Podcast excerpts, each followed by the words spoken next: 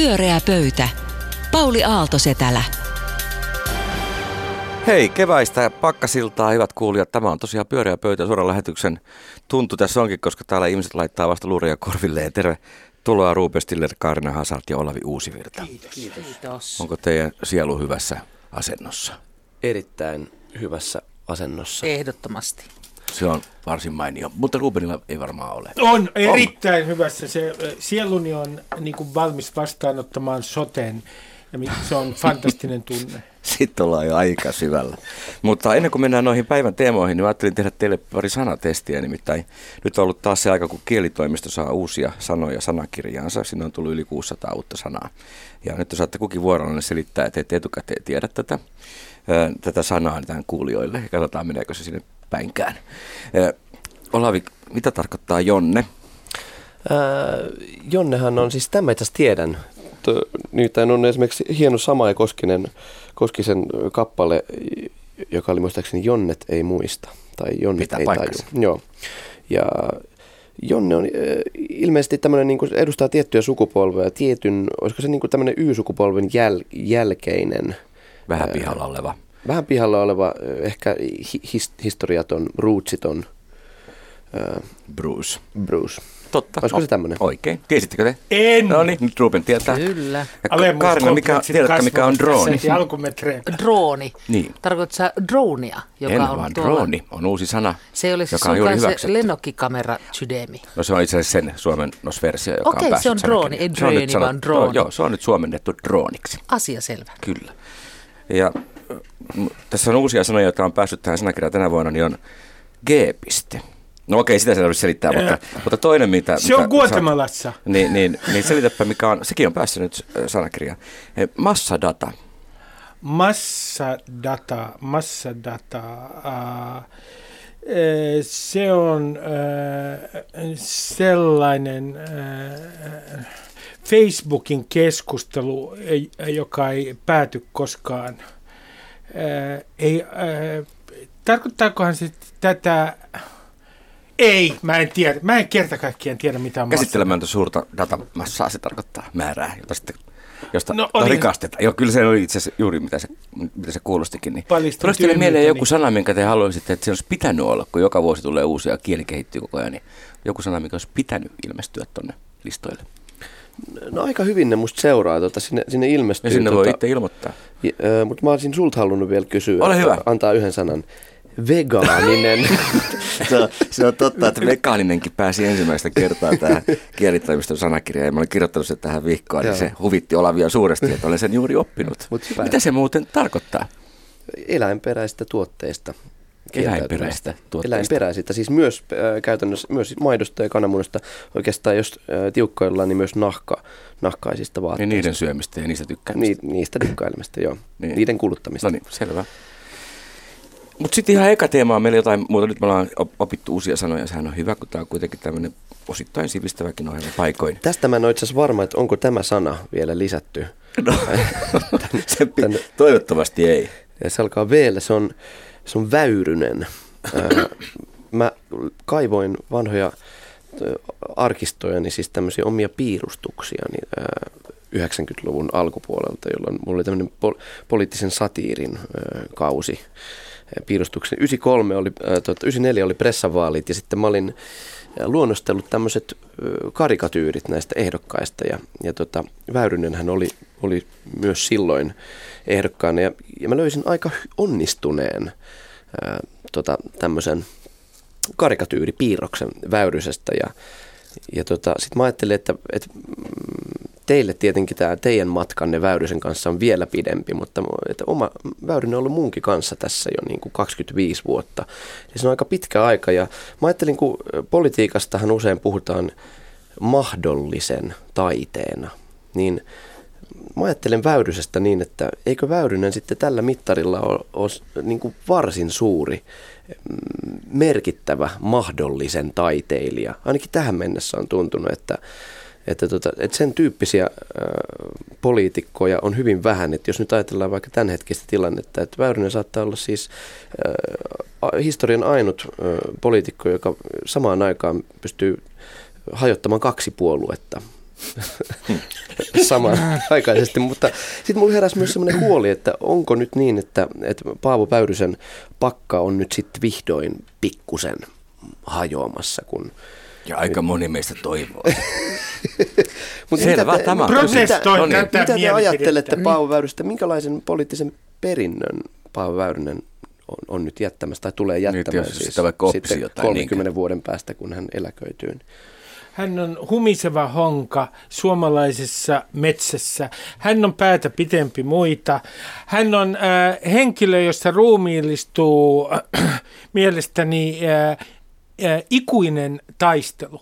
Siis normaalistihan poliitikko äh, Paavon tilanteessa olisi voinut tehdä jo ajat sitten niin, että hän olisi ikään kuin vetäytynyt vähän julkisuudesta, saapunut julkisuuden estraadille aina silloin tällöin ja kertonut valtiomiesmäisen mielipiteensä. Niin kuin Paavo ja Lipponen. kaikki olisi niin kuin vähän vaimeasti taputtaneet, mutta taputtaneet kuitenkin. Sen sijaan Paavo, tuo ikihonka, uhrautui ja taisteli ja on valmis taistelemaan loppuun asti. Mit, mitä, mikä hänessä henkilöityy? Hän on ensinnäkin veijarihahmo, ää, tietyllä tavalla vähän surullinenkin veijarihahmo, mutta hänessä ää, henkilöityy ennen kaikkea se, että mies, joka ei anna koskaan periksi. Mistä kaikki tuo hellyys ja tällainen niin kuin myönteinen niin kuin manipulointi on teihin? Kaarina Ja ei, samoilla linjoilla? si, siis to, se, mistä tuo tulee, niin on tietenkin se, että ihminen hän kiintyy vaikka märkään lapaseen, kun se sitä ajan. kyll, kyllin kauan kädessään nujuuttaa. Eli siis Väyrynen on ollut keskuudessamme niin kauan, että ilman kiintymystä tämä selitys, selitystä sille ei olisi. Mutta tuota, mä ymmärrän kyllä, mitä Ruben tarkoittaa ikihonka-asialla, mutta, mutta itse kuitenkin kallistuisin enemmän tuohon ei anna periksi ja terrieri-osastoon, että hän on pikempi, pikemminkin tämmöinen ikivikkelä. Että hän ei ole niin kuin sellainen paikallaan pysyvä honka, vaan hän, hän mukautuu ajan vaateisiin. Aina uudelleen syntyy samana, mutta kuitenkin uudessa tilanteessa. Ja se, minkä Väyrynen oikeasti jättää meille hienoksi perinnöksi kaikille suomalaisille, on häpeän puute.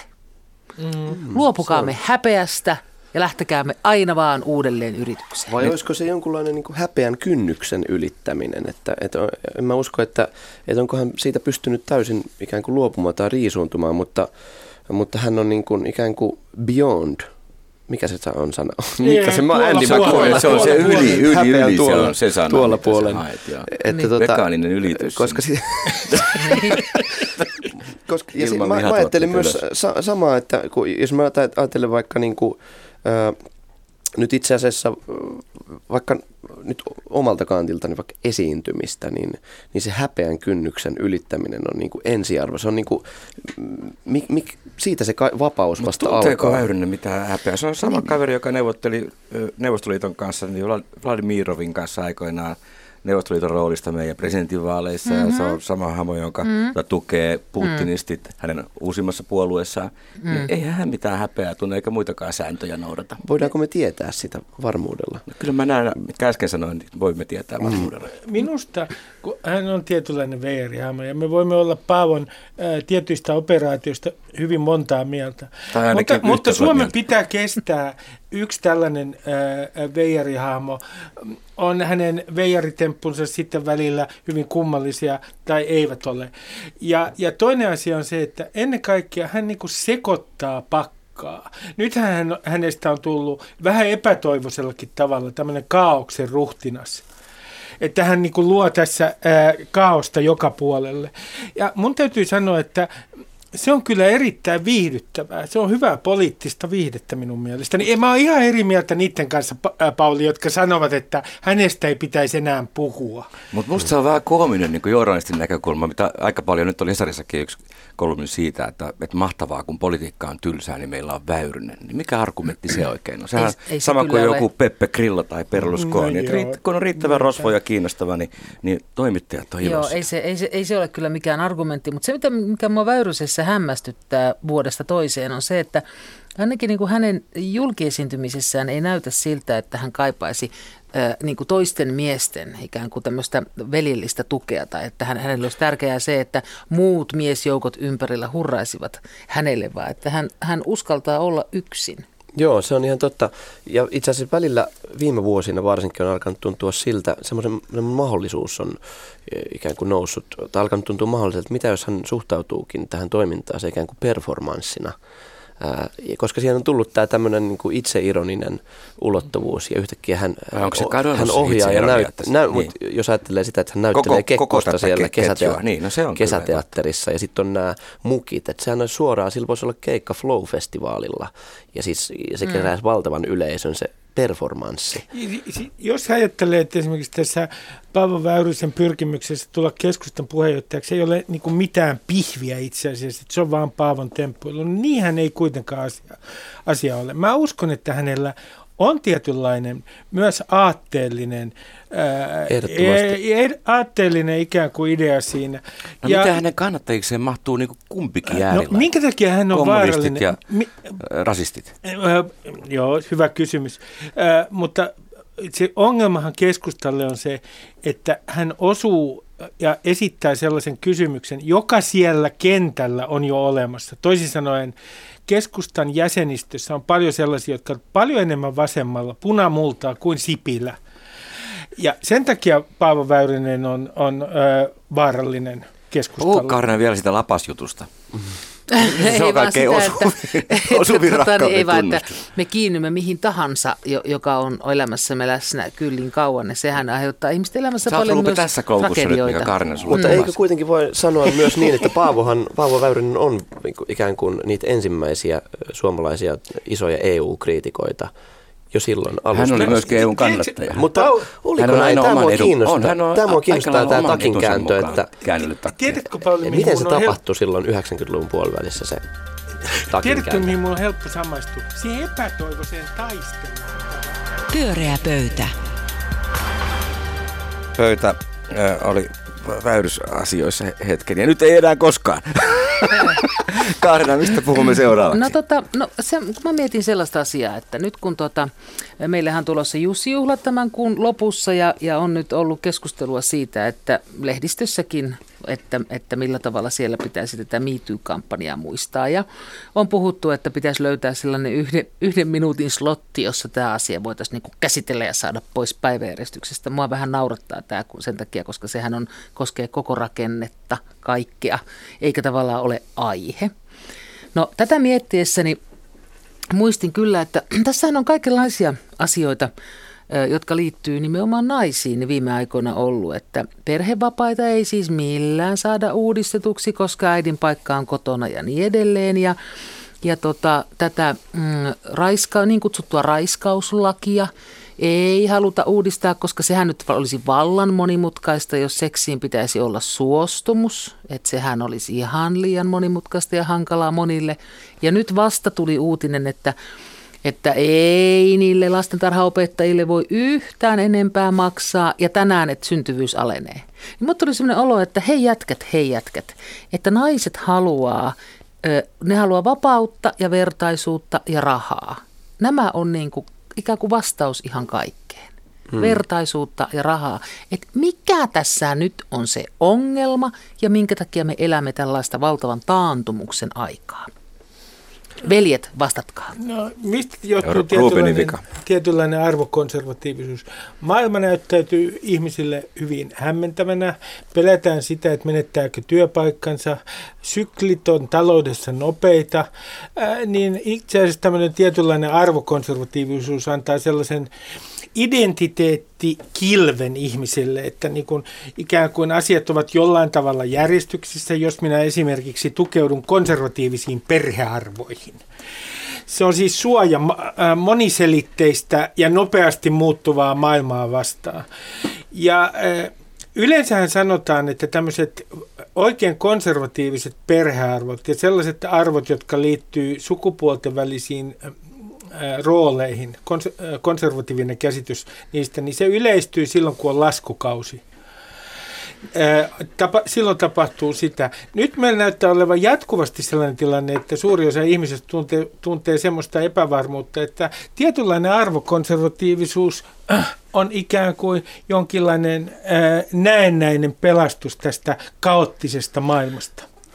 To, joo, siis ehkä tuossa on, tai tuli mieleen, että varmaan siinä on jotain samaa kuin siinä ilmiössä, että, että, tota, että miksi esimerkiksi niin moni, niin suuri osa naisista äänesti Trumpia, koska sitten joku toinen asia ajoi sitten lopulta tämän asian edelle. Esimerkiksi sen, että, että jos meidän kotikylän kaivos nyt pelastetaan, niin sitten se ajoi tavallaan niin monen muun asian edelle, että, tota, että lopulta se, se kokonaisuus, tämä on ainut selitys, mikä, mikä voi löytyä, mutta toisaalta mä ajattelen myös niin, että tai haluaisin nähdä sen hieman valoisampana tämän lähitulevaisuuden, että, että kyllähän ne päätökset on sitten, niin kuin se on suoraan verrannollinen just siihen parlamenttiin, minkä me äänestetään sinne. Että sinne on nyt äänestetty tällä tavalla ajattelevia, mm. tällä tavalla äänestäviä ihmisiä. Niin, nythän on tota ensinnäkin nousukausi, Ruben. Niin, nythän ei on. ole mikään taantuma. Ja mä mietin, Mutta että, ei niin. sellainen nousukausi, jonka ihmiset kokisivat kovin syvästi minään nousukautena. Tota, e, musta on ollut hirveän virkistävää se, että, että nyt, nyt niin tai näin johtuu tämä mistä tahansa tällainen valtava taantumuksen ilmapiiri, niin tuo some on nyt ilahduttanut viimeisen vuoden aikana ihan valtavasti. Että siellähän on noussut kaikenlaisia li, muitakin liikkeitä, erilaiset vähemmistöt ja smooth sorretut, niin pitävät siellä puoliaan ja järjestäytyvät. Luuletteko te, kun sä sanoit Ruben, että perinteisesti on niin, että, että niin kuin laskukaudella ja näin edelleen tämmöistä tapahtuu, niin e, ettekö te näe niin kuin somessa kaiken kaikkiaan sellaista ihan oikeaa yhteiskunnallista muutosvoimaa. Että sieltä alkaa sellaisia mm. kampanjoita ja sellaisia keskusteluja ja tulee näkyviksi sellaisia asetelmia, mistä niin kuin perinteinen keskustelu sekä mediassa että poliittinen keskustelu ne, ei kerta kaikkiaan voi ohittaa. Nä, näin ilman muuta, ja jos ajattelee MeToo-kampanjaa, miten se haastaa kaikki nämä vanhat hierarkiat, niin se on loistojuttu. Ja varmasti se tulee kokonaan uusia haasteita, mutta täytyy ottaa huomioon, minkä takia nämä tietyt asiat ei etene. Niin, niin olettaisin, että varsinkin nyt kun vaalit lähestyy, niin politiikassa on entistä enemmän semmoinen niin kuin, ikään kuin poteroituminen menossa. Minimoidaan riskejä. Ollaan hyvin varovaisia. Kun liikkuvia äänestäjiä on yhä enemmän, niin nämä tämä yhtälö, niin kuin mitä ikään kuin puolueen kannattaa tehdä, niin se on yhä monimutkaisempi Mut ne, suurilla mm. puolueilla. Ja sen, ne alkaa minimoida riskejä. Mutta nythän sä näet niin poliittiset puolueet ainoana muutosvoimana ja ainoana, ainoana niin kuin mahdollisena ei, niin, tahona, joka voi toimia. Ei, ei, mutta jos sä puhut näiden, tämän lainsäädännön etenemisestä, mm. niin silloinhan me puhutaan äh, niin, no, se se näistä puolueista. Niin, jos me puhutaan tästä kyllä, mutta että ylipäätään tämä keskustelu, millä tavalla puhutaan vaikkapa lastentarhaopettajia, jotka on akateemisesti kouluttua väkeä, niin heidän palkastaan. Siin, siin, ka, niin, mm. Ehdottomasti siis, ja toi, mä oon samaa mieltä kyllä, että toi, ja mitä tulee esimerkiksi vaikka nyt tähän rodullistamiskysymykseen myös, tai kaikkiin tällaisiin, eh, katsotaan 10 vuotta taaksepäin tai 15 vuotta taaksepäin, niin asiathan on mennyt todella paljon eteenpäin. Jos ajatellaan feminismin näkökulmasta, eh, niin se, se suuntahan on musta todella mm.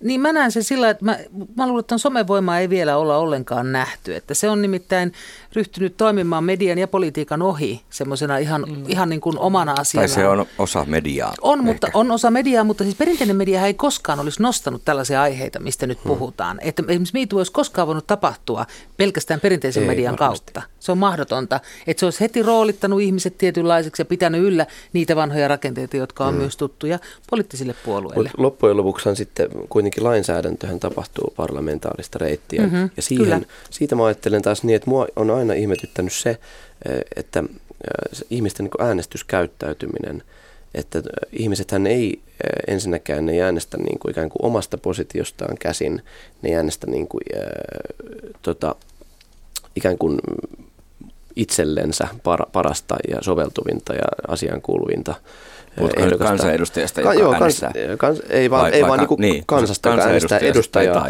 vaan ne äänestää ikään kuin semmoisen haavekuvan kautta.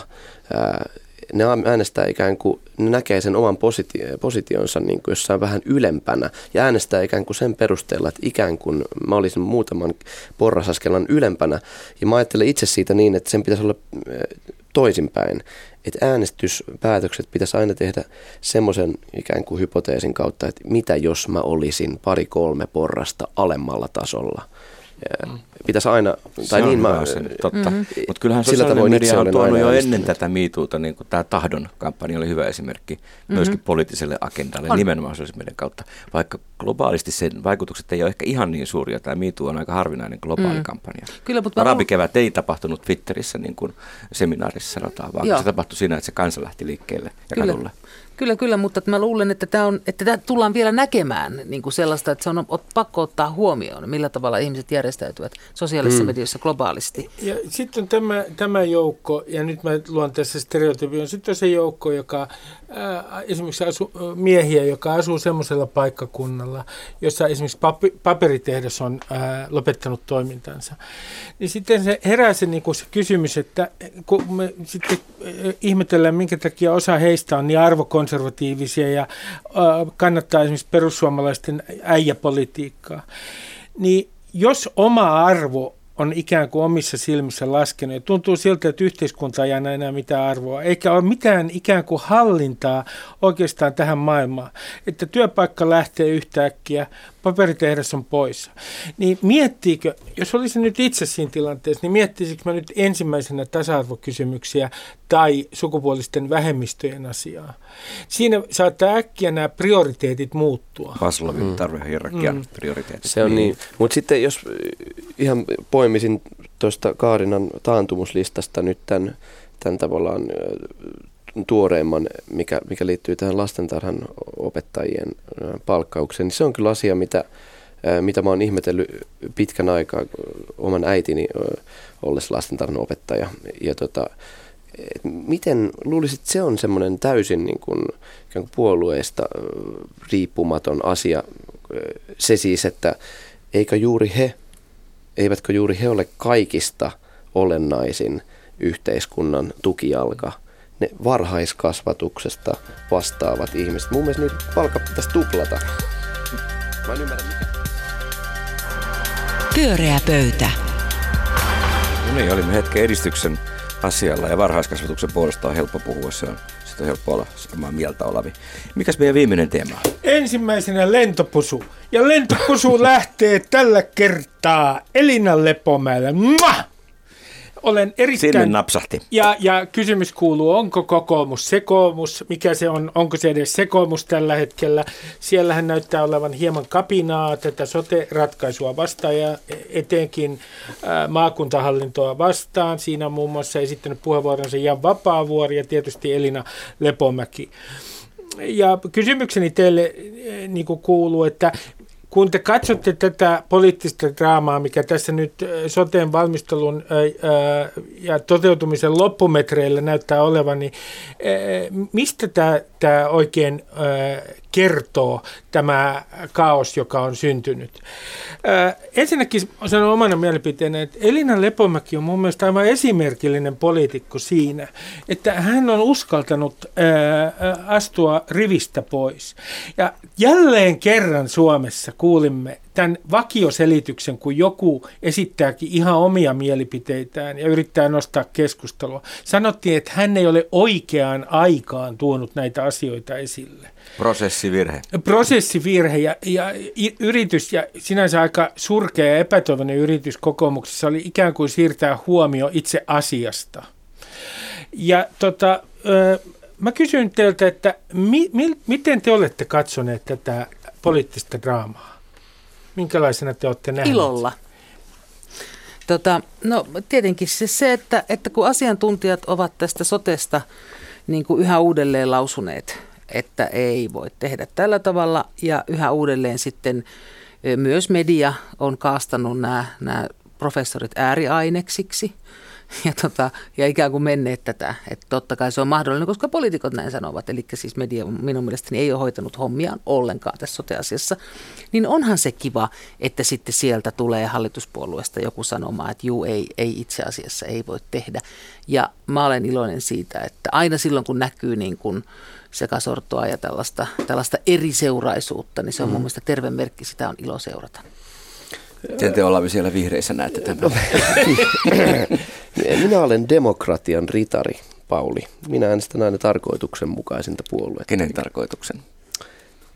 niinpä, tästä Tilanteen palastaan. mukaisesti. Niin, ole hyvä. Jo jatka vaan ihan eri aiheesta. Mutta kyllä tässäkin jotenkin huomaan ajattelevani, että ehkä nimenomaan kun kysymys, kysymyksessä on juuri tämä puolue, niin jotenkin mm, se vaihtoehto, että mitä jos kuitenkin tässä olisi kyse puolueen sisäisestä taktikoinnista – et, niin tämähän on joka, yksi teoria. Niin, joka on yksi teoria. Siis ajetaan kaksilla niin, niin, niin sanottu kaksilla. Ja musta se Junkarin, Markon Jun, Junkarin tota, kolumni tai kirjoitus siitä, että, että näitä vaihtoehtoja on siis nämä viisi, eli ne kaikki mahdolliset vaihtoehdot, ja kukaan ei tunnu niin kuin tietävän paitsi tietenkin puolueen sisä, sisäpiirit, mistä on, että tietä, tiesikö Orpo, oliko se suunniteltu juttu, vai tuliko se, niin kuin hän sanoi, niin täytänä yllätyksenä. Mitä te veikkaatte, ja, mikä teidän näkemys? Hetki, se tuntuu hetki, oudolta. Että, hetkin, että... tämä ei, täs, Olavi, tämä ei täsmättää tarina. E, ensinnäkin tämä näyttää niin pahalta minun mielestäni kokoomuksen kannalta, että ei pidä niin kuin ajatella, että se on jotenkin hallittua kaksilla rattailla ajamista ja että esitetään niin kuin kritiikkiä puolueen sisältä vaan, että saataisiin kaikki äänestäjät, sellaisetkin, jotka on skeptisiä jotenkin soteen, niin mukaan kokoomuksen e, ikuisiin bileisiin. Mä, mä en usko tätä. Tämä on, halli, tämä on osittain hallitsematon prosessi. Ja minkä takia mä en usko tähän kaksilla rattailla ajamiseen on toinen juttu. Tämä näyttää ulospäin, niin kuin tästä on tulossa arvovaltakiista puolueen puheenjohtajalle. Ja jos ajetaan kaksilla rattailla, niin silloin ei äh, kysymyksestä, jolla ajetaan kaksilla rattailla, saa tulla arvovaltakiistaa. Ja, ja se on niin painavaa tämän Lepomäen äh, kritiikki ja samoin äh, Vapaavuoren kritiikki, että jos ajettaisiin kaksilla rattailla, niin se ei olisi niin kovasanaista ja niin täsmällistä. Kummalle kannalle Karne sä asettaudut tässä? Onko tämä peliä mm. vai, vai rohkea irtiotto? Se voi olla tietenkin molempia. Mm. Että, että tota, eikä se, se ei mua niin hirveästi kiinnosta, mä ihan oikeasti kiinnostaa, miten sen soten kanssa käy. Mm. Että toi, mua, henkilökohtaisesti ei tota, jaksa tämä, että oliko se manööveri mm. vai eikö ole. Sitten mua kiinnostaa sitten semmoinen niin kokoomuksen moraalinen rapautuminen siinä mielessä, että, että tota, niin moni merkittävä kokoomuspolitiikko on siirtynyt yhtäkkiä sinne yksityisen terveydenhuollon puolelle ja sitä ei kommentoida millään mm. tavalla ja tätä ikään kuin riitauteta ja problematisoida tätä julkisia ja yksityisen niin kuin molemmilla toimimissa tai hyppimissä yhdestä toiseen. Mut niin. Tässä Hesarin nimenomaan viikon takaisessa analyysissä se pointti nimenomaan oli se, mihin se päätyi, että katsokaa, kukaan ei katso, mitä Lepomäki sanoo. Mm. Et, ja ja tota, mm et, ja niitä argumentteja, niin. jotka sitten nimenomaan... Mä katson, siellä on, tuntuu, hyviä että siellä on, pal- siellä on myös paljon järkeä. Että siinä mielessä mä itse ajattelen myös, että, mutta se mitä Sipilä sitten sanoi, että sitten on niin kuin ennenaikaiset, että sitten on uudet vaalit. No viimeinkin mennään... tulisikin, kun se koko niin, ajan uhkailee, niin kuin me kaikki ajatellaan. Mutta eikö se olisi nimenomaan niin. kokoomuksen niin. etu myös niin, tässä tilanteessa? Silloin se maakuntamalli niin, kaatuisi joo. kivasti pois niin. alta. Niin. Et, mm. Ehkä se sittenkin voisi olla peliä. Siihenkö me nyt kallistumme? Se voi olla sekä että. että maailmahan ei ole niin mustavalkoinen, että olisi Ikävä jotain kyllä ei. Niin. Se on, se on että totta, kaikkihan on kuitenkin hirveän paljon niin kuin improvisaatioita ja, ja, sattumaan. Siis, ehkä tässä on niin kuin sellainenkin vakava kysymys ihan kokoomuksen itsensä kannalta. Että siinä vaiheessa, kun tässä soteessa, kun se on toteutunut, ja kun alkaa tulla logistisia ongelmia, toisin sanoen niitä ongelmia, että siellä on jonoja tai hoidon laatu ei ole tarpeeksi hyvä, siellä on kaaosta, niin siinä vaiheessa aletaan kysyä, että miten ja yhä täsmällisemmin, miten tämä terveysbisnes, joka samaan aikaan kukoistaa, ja jos on sellaiset markkinat, että mitä niitä on, on neljä, viisi suurta toimijaa Suomessa, jotka on, jotka, ei maksa ää, niin, jotka on kaapannut sitten itselleen mahtavat markkinaosuudet, että mi, miten, miten kokoomus on, mikä tämä valinnanvapaus oli, jota kokoomus ajoi? Nykyään sanotaan, että kokoomus ei ole markkinatalouspuolue, se on bisnespuolue, ja sillä tarkoitetaan sitä, että se ei ole ollut tässä tässä ajamassa niin kuin joidenkin pienyritysten asiaa, siis jotka ovat näillä terveysbisnesmarkkinoilla. Nehän ostetaan tai kuluttajan heti. asiaa. Niin, se on, niin, tai se on ollut ajamassa näiden suurten terveysfirmojen asiaa. Ja tästä lobbausprosessista me tiedetään todella vähän. Ja meidän olisi syytä tietää siitä paljon enemmän. Ja siihen kehottaisinkin median tutustuvan mieluummin kuin tähän. Pyöreä pöytä. Pyöreä pöytä ja suora lähetys on päättymäisillään. Kiitos Karina Hazard Olavi Uusivirta ja Ruben Stiller omista rohkeista näkemyksistänne. Ja terveisiä Paavo Väyryselle, joka ei meistä kyllä pidä Terveisiä paitsi Rubenista. Paavollekin pöytä ensi... ei, ei, helvetti. ensi viikolla ihan muut aiheet ja hei hei.